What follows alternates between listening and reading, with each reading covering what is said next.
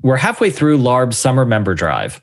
This week, we're honored to partner with Ploughshares during their fiftieth anniversary celebration. Become an annual member of the Los Angeles Review of Books today to receive all the perks of membership, including our LARB Quarterly Journal, our book club picks, selections from our publishing wing, our fabulous tote bags, and much more. As a bonus, receive thirty percent off a one-year print and ebook subscription to Ploughshares. Join today at lareviewofbooks.org backslash join. Again, that's lareviewofbooks.org backslash join.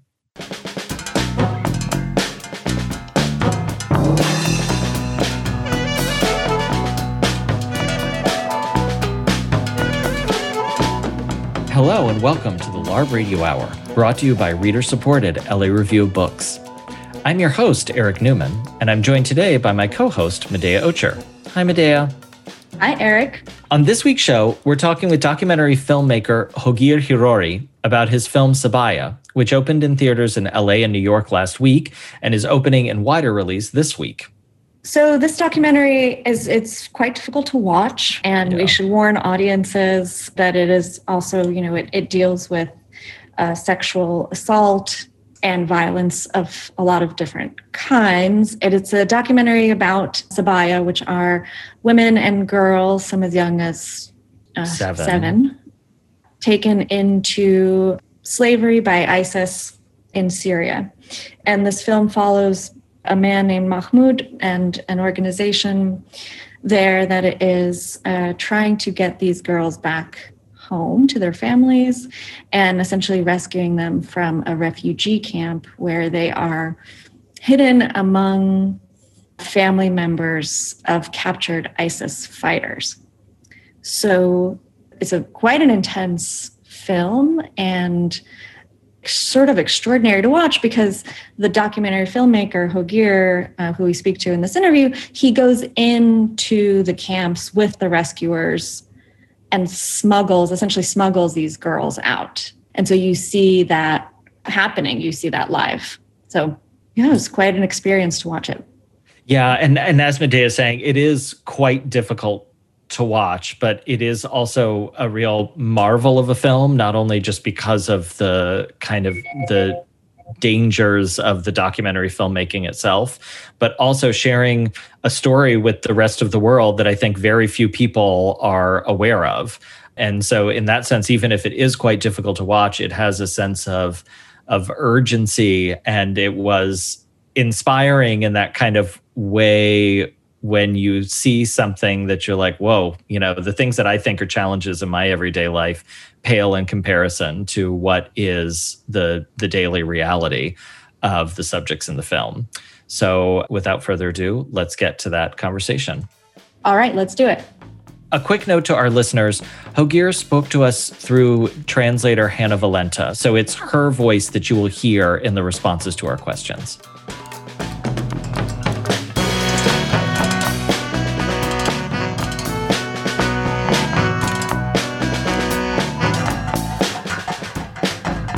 We have Hogir Hirori with us on the line today to talk about his latest documentary, Sabaya, which had its premiere at the Sundance Film Festival and is now screening in New York and Los Angeles. For listeners who want to watch the film after listening to this conversation, it will be available nationwide August sixth. Sabaya is a moving and visceral documentary that follows a team of volunteers from the Yazidi Home Center in Syria who are trying to rescue Yazidi girls of various ages, some as young as seven, who have been kidnapped and sold into sexual and physical slavery by ISIS. One thing I should explain to listeners is the terms ISIS and Daesh, which are used kind of back and forth probably in our conversation, both refer to the same group. Hogir's camera follows the action in incredibly intimate detail as volunteers Mahmud, Ziyad, and others go into the dangerous Al Hol refugee camp where Yazidi girls are still held hostage by ISIS members. As they rescue the girls and bring them back to the Yazidi Home Center, viewers witness both the girls' palpable relief and the horrific treatment they've been forced to endure at the hands of ISIS members. Armed with just a mobile phone, a handgun, and information from quote-unquote infiltrators, indicating where the captured girls are being held, Mahmud and his team face incredible odds to do their heroic work in a Syria still racked by violence. Sabaya is a harrowing story then of both the best and the worst of humanity, told from a place and by a people who are too often just headlines in international newspapers. It is also a model of the power of documentary and the filmmakers who put themselves on the line to tell the stories that the world needs to hear. Thank you for joining us, Hogir. Thank you. Hogir, I just want to begin by, if you could explain the circumstances around when you were making this film, both on the ground where you were, near the camp, and perhaps politically, both in Syria and Iraq and the neighboring area. Själva idén till Sabaya har jag haft ganska länge, så jag, det här är egentligen den tredjedelen av trilogin som jag gjort efter Flickan som räddade mitt liv och The D-Minor. I got the idea to make Sabaya after I'd made the two first films in my trilogy of documentaries, The Girl Who Saved My Life and The D-Minor. Uh, så det var twenty nineteen jag åkte ner till Syrien för att ta reda uh, på mer på vad som har hänt med de här flickor och kvinnorna som, uh, som var kidnappade av I S. So it was in twenty nineteen that I went down to Syria to try to find out what had happened to these kidnapped women and girls. Men researchen på själva ämnet började redan twenty eighteen. But I already started researching the subject in twenty eighteen. Uh, så twenty nineteen när jag åkte ner till Syrien, då var situationen ganska lugn, lugnare eftersom I S var redan besegrat I Syrien. In twenty nineteen, when I went down the first time, the situation was quite calm, because ISIS has just been defeated in Syria. Och tanken var att vi skulle ta med oss ett större team nästa gång jag skulle åka ner, men så blev inte fallet eftersom situationen blev ju värre för varje dag som gick. And so we initially planned to bring a whole film team with me to do the shooting and to assist me in filming.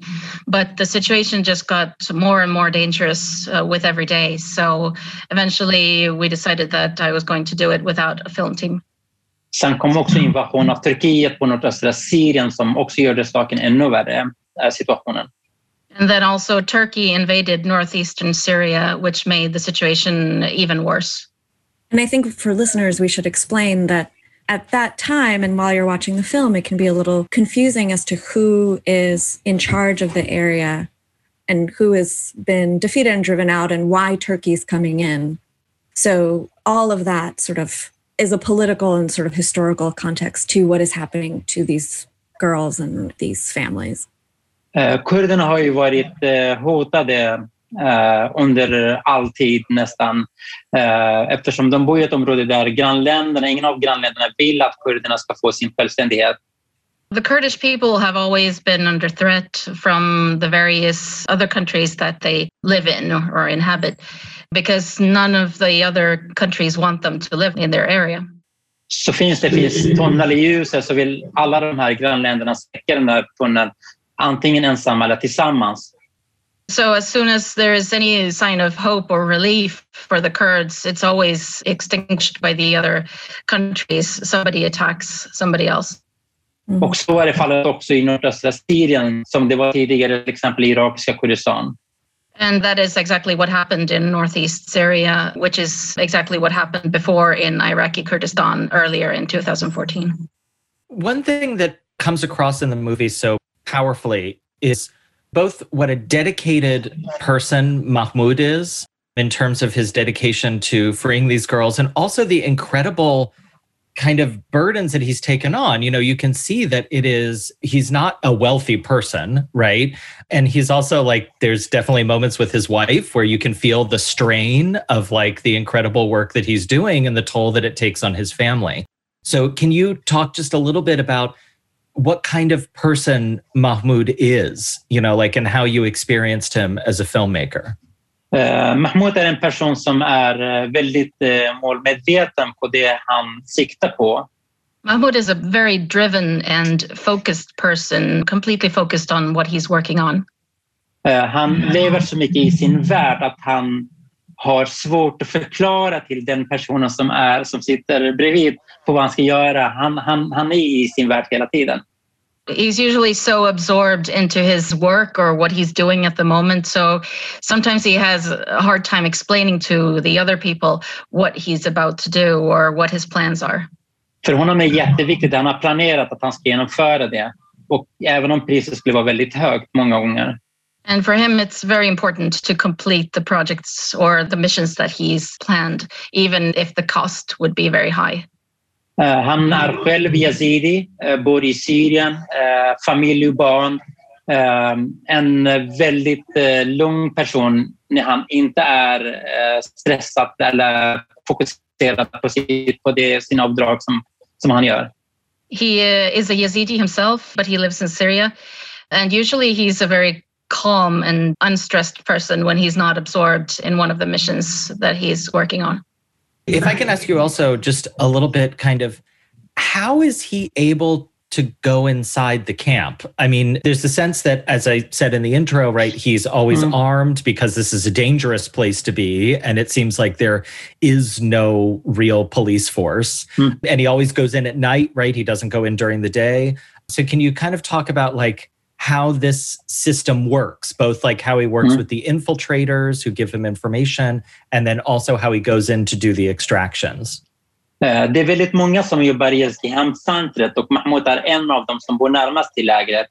Och varje gång han måste ta sig, ta sig till lägret, då måste han meddela lägret att han kommer dit. De har ju ett tillstånd där de kan komma in och ut i lägret när de vill, som i Yazidi centret.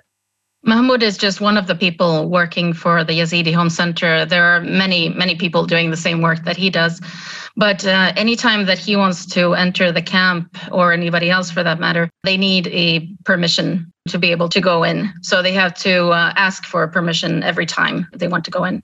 Uh, de har ju tillstånd som de kan komma in och ut när de vill. Så deras tillstånd som Yazidi Home Centret är redan Uh, finns där. Men uh, det som var svårt i det här fallet var det jag som inte var en medlem i centret, att jag som regissör måste också ha mina tillstånd för att komma in i lägret. The Yazidi Home Center usually gets permission to go in, in and out. But what made it more difficult this time was that I also had to enter the camp. So I needed my own permissions and grants. So that made it more difficult to be able to clear me to go into the camp. För i normal fall så, så, så kan en journalist eller någon som vill filma eller göra någonting där vara där bara ett par timmar, och också i bevakning av, av säkerhetspoliserna där för att, för, för, för att helt enkelt kunna säkra deras säkerhet. Usually when a reporter like me wants to go into the camp, they're usually only granted permission to enter and stay in there for a couple of hours. För att på grund av deras säkerhet så måste de lämna lägren ganska fort efter det. Yeah, and it's because of safety reasons they have to exit the camp after a while. Så jag uh, var ju ständigt efter att jag skulle få ett längre tillstånd, och till slut så kunde jag vara i lägret mycket längre tid, ibland under uh, flera dagar i rad utan att lämna lägret. I usually wanted to film for a couple of days in the camp. So I wanted permission to stay in there for much longer than is usually permitted. Och det här gjorde jag ungefär under ett halvårsperiod. I filmed in total for about one and a half years, and I had to get so many permissions signed during about one year. And so you accompany them on their missions to save these girls out and extract them from the camp. And these missions are dangerous, as Eric mentioned. And the first one, the first one that we see on screen, Mahmud and the people in the car are being chased and shot at. You're in the car with them. Can you talk about what it was like experiencing that danger while you were filming the movie? Um, ja, egentligen, vi blev jagade tre gånger under den tiden jag var där. Men uh, båda första gångerna så fick jag inte filma eftersom de kände att det var för farligt att ta ut kamera ifall de skulle se att det här är en journalist, och då skulle direkt uh, hela situationen skulle förändras. Uh, men tredje gången så uh, tjatade jag ganska mycket på att jag måste ta ut kamera och dokumentera det här. Och uh, det var egentligen också den, den stunden, den gången som jag kände mest att det här kanske är slutet på våra liv. We were actually chased in the same car two times previously. But those times uh, the team or the Yazidi Home Center felt that it was too dangerous for me to bring out a camera and arouse suspicion and draw attention to that. So that would have changed the situation completely and made it much more dangerous if I would have been filming during those times. But the third time that it happened, I just said, I have to document this. I really have to bring out my camera. And so I did. But it was at that time that I truly felt that these might be the last moments of my life. Och innan vi blev jagade den kvällen så var det också så att vi blev stoppade av eh, säkerhetspoliserna på vägen, eftersom de hade fått reda på att det fanns mi, en mina på vägen där, de, där, där I S-bandicellen hade lagt där. Eh, och, eh, men det fick jag inte heller filma på grund av, eh, av, av både säkerhetspolisernas säkerhet men också på grund av våran. Jag fick inte ta ut någon kamera. And uh, earlier that day, we had also been stopped by the security police and informed that there was a mine planted on the road that we were traveling on. And I was also told I was not allowed to document that. But that, of course, made it much more dangerous. I mean, I'm listening to this and I'm just stu- I mean, it's incredible, the kind of risk, not only that Mahmud and the rest of the people at the Yazidi Home Center go through, but the risk that you put yourself in to tell this story. And I'm wondering a little bit like what it felt like. There's several moments when the girls are taken from the camp, girls and women taken from the camp, and they arrive at the Yazidi Home Center. And there's this, like I said before, this palpable sense of relief, but also you're struck with the horror of what they've experienced. And so I wonder if when you guys kind of got back to the home center, how did that feel? You know, you obviously have the adrenaline of having been chased, been threatened, you know, of the whole experience of the extraction. But then just how did you feel in those moments when you got back and you see kind of the fruit of your work, but also realize that there's so much more still to do? Uh, för, för att svara på den frågan så måste jag också säga, veta lite om min bakgrund sedan innan. För, för, för att svara på den frågan så måste jag också berätta lite grann om min bakgrund. Eh, under hela min uppväxt så har jag eh, upplevt krig och oroligheter i mitt hemland. Jag har också varit tvungen att fly väldigt många gånger för mitt hem. To answer that question, I have to tell you a little bit about my own background. During my whole childhood, I've been a refugee and I have experienced war and unrest and chaos throughout my whole childhood.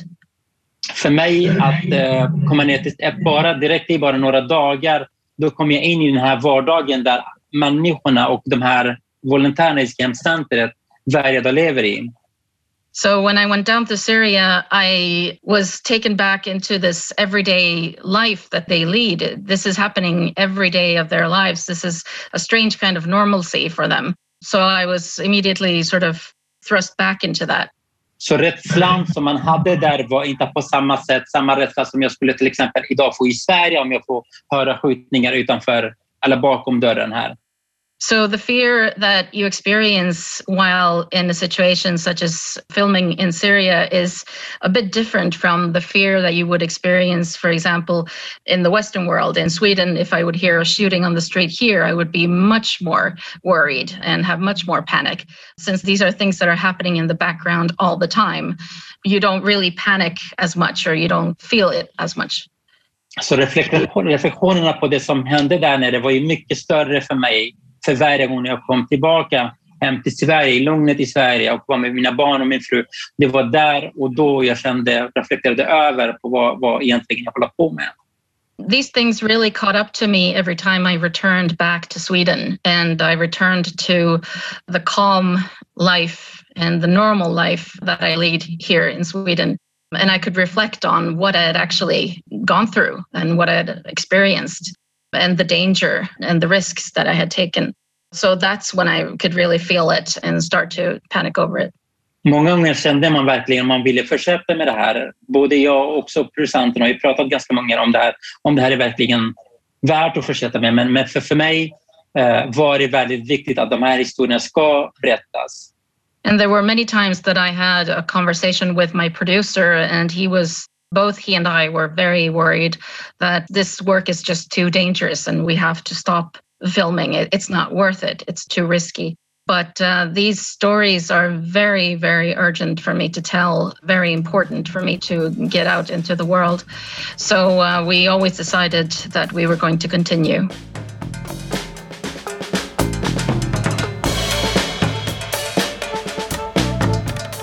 We've been speaking with Hogir Hirori, director of Sabaya. We'll return to that conversation in just a moment, But first, we have this week's book recommendation.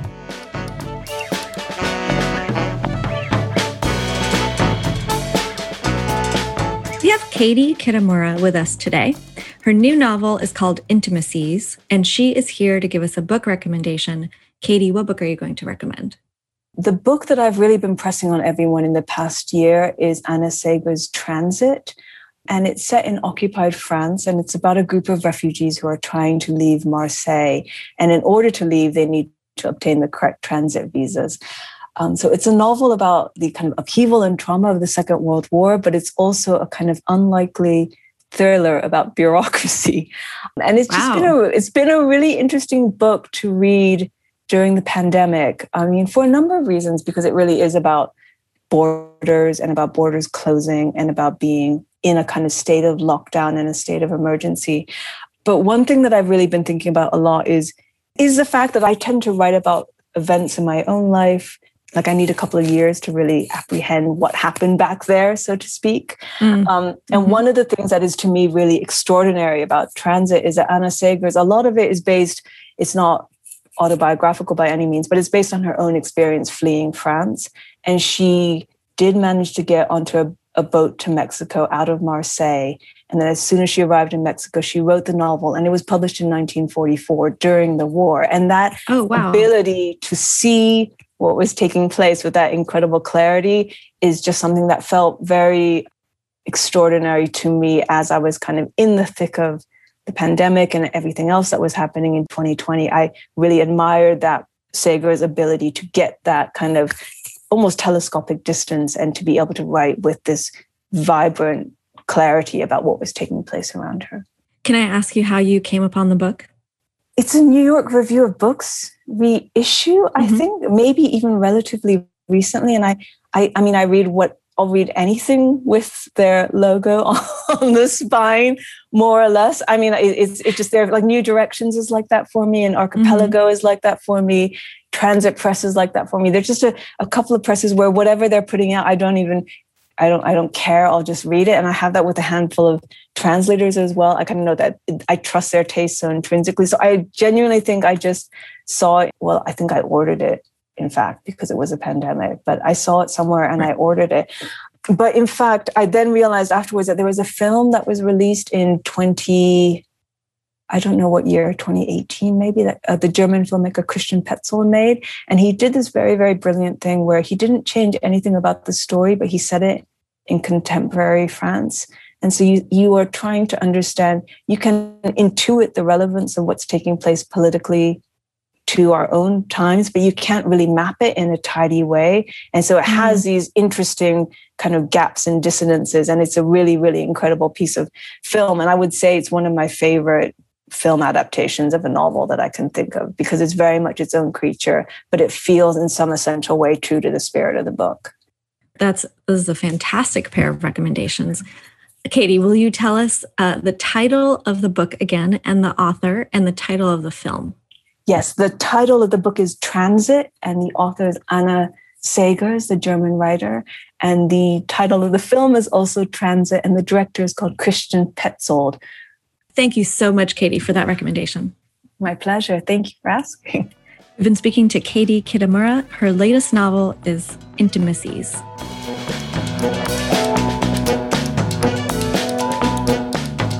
Now, back to our conversation with Hogir Hirori, director of Sabaya.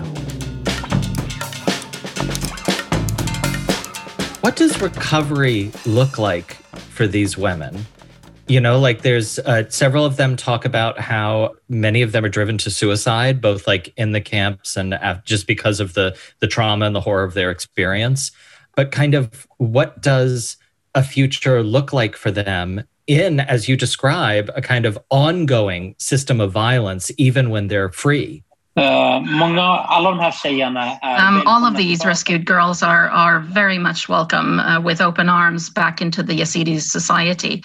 Uh, and this was um, actually established when uh, one of the highest leaders, one of the highest Yazidi leaders, came up with a statement that it's very important that we welcome these women um, or any kidnapped person back into the Yazidi society, because they're they're Yazidi and they're one of us. the Yazidis as a as a group and as a people are very sort of uh, intimate, or they're they're kind of uh, closed. They don't really mix um, bloodlines with other cultures or religions. So uh, this is the first time that uh, bloodlines have, have been mixed that way for for that group. Och alla, de flesta av de här tjejerna, det finns organisationer. There are organizations helping these girls to to recover once they return to their families in Kurdistan or in Iraq. I'm not saying that this help is enough by any anyway, but there are some people uh, doing that work as well. There are also organizations working to to relocate the girls. For example, Canada and Germany uh, and Australia are countries that have accepted many of these girls. Och eh, jag ska inte nämna några namn här, men som ett exempel. I don't want to name any specific names, but uh, one of the girls in the in the film um, has now found the love of her life, and she's uh, so so much in love and uh, wants to start a new life with him uh, because uh, a couple of years have, have passed since then. So um, good things can come out of this as well. One of the things that struck me is when they come back, you manage to maintain a distance.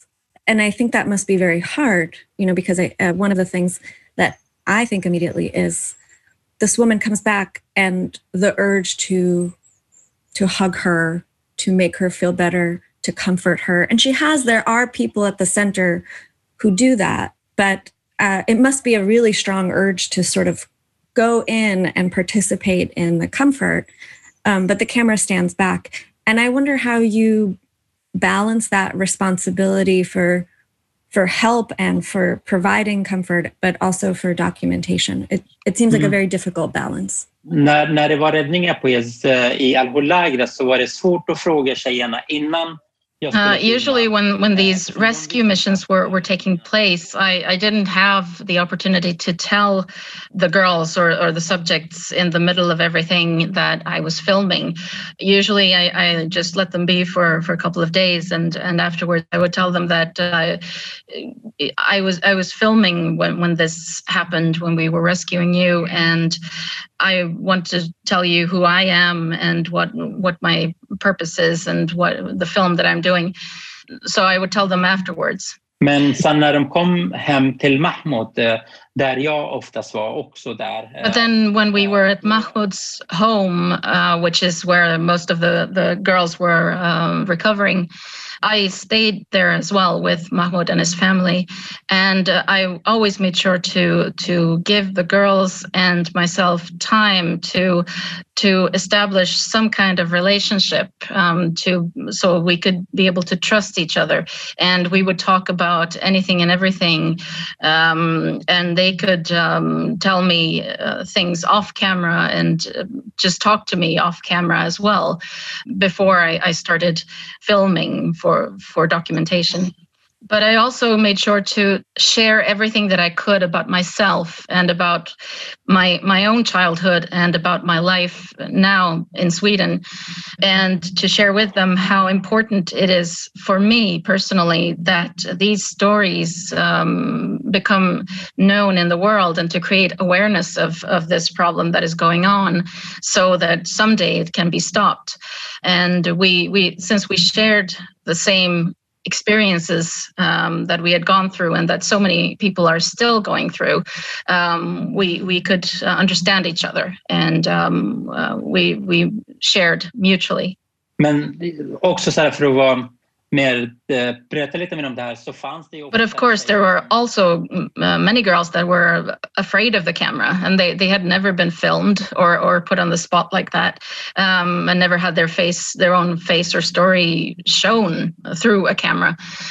So um, anybody that uh, that said that I don't want to be part of this or uh, I don't want to be filmed, uh, we completely respected that and uh, and uh, made the decision very early on that, that this person was not going to be included in, in the film.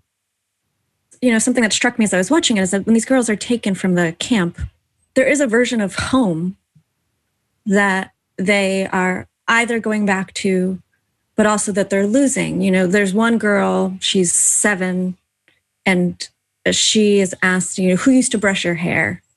And she says, my my mama Fatima. And, you know, it struck me that, oh, that was the home that this girl knew. And as you're also talking about your experience in refugee camps and with Kurds in particular being, you know, often driven from the land that they live on, what is your relationship to, to what home is? Does Sweden feel like home? Does, does going back to a Kurd household feel like home? And how did that maybe change when you met these, maybe it didn't change, maybe, but um, when you met these girls and either watched them coming home and or leaving home or re-understanding what that is for them? Uh, for me, the definition of home for me personally is a place where I have decided to be by myself, where I have made the decision myself to be without anybody else forcing me to be. So this girl uh, that was only seven years old uh, when she was rescued, she was only one year old when she was kidnapped together with her siblings and uh, and her parents. Fortfarande idag är det ingen som vet vad som har hänt hennes föräldrar, men hennes systrar. So nobody knows exactly what has happened to to her parents, but uh, it later turned out that uh, two of her sisters had also been rescued in in Iraq and uh, today live in Canada. So for me, when I think of her home, um, that is uh, with her two siblings, with her two sisters, uh, wherever they end up and when they can be together. Um, it is not the place where somebody had kidnapped her and made her live with them. As we wrap up here, Hogir, what do you hope that audiences take from your film, you know, which now is kind of out in, in wide release? You know, what do you hope comes out of this incredible work and very difficult work that you and others have done? Uh, the most important thing with all of my films, uh, the three that I've made, is to show the real consequences of, of war and what how it affects people's lives. I want the world to see beyond what is shown in, in normal um, Western media, exactly what effect it has on the personal lives of, of these people and the lasting consequences of war. But also, I want this uh, this film to be some kind of record or, or uh, a documentation of what has happened, shown in a way that nobody has really done before, in a very reality-based way. There are still more than two thousand women and girls missing um, that are in ISIS captivity. And um, my hope is that uh, to create awareness so that more can be rescued. If it's, it's possible for Mahmud and Ziyad to, to do this work, to rescue these girls with very limited resources, these are these are poor people, they, they don't have a lot in life.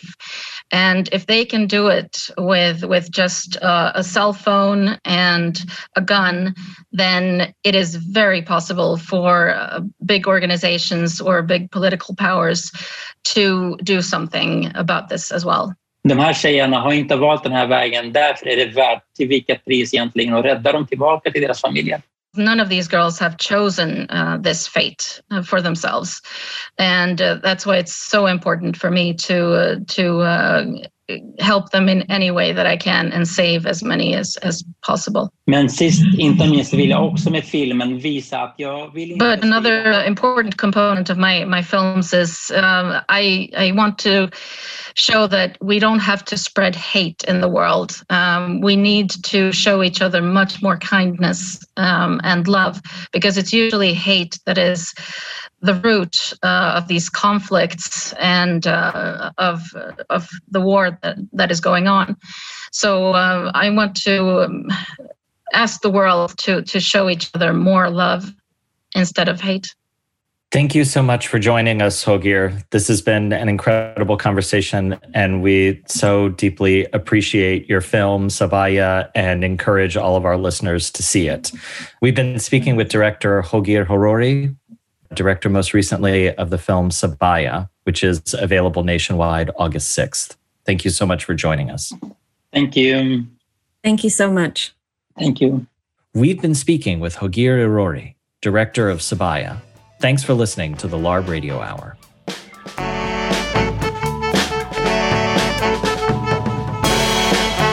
Thanks for listening to the L A R B Radio Hour. Subscribe to our show on Apple Podcasts, SoundCloud, Spotify, or wherever else you get your podcasts.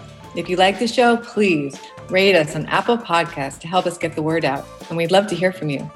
The producers of the L A R B Radio Hour are Medea Ocher, Kate Wolf, and Eric Newman. Our executive producer is Alan Minsky. Our sound engineer is William Broughton. Editorial production by Jake Levins.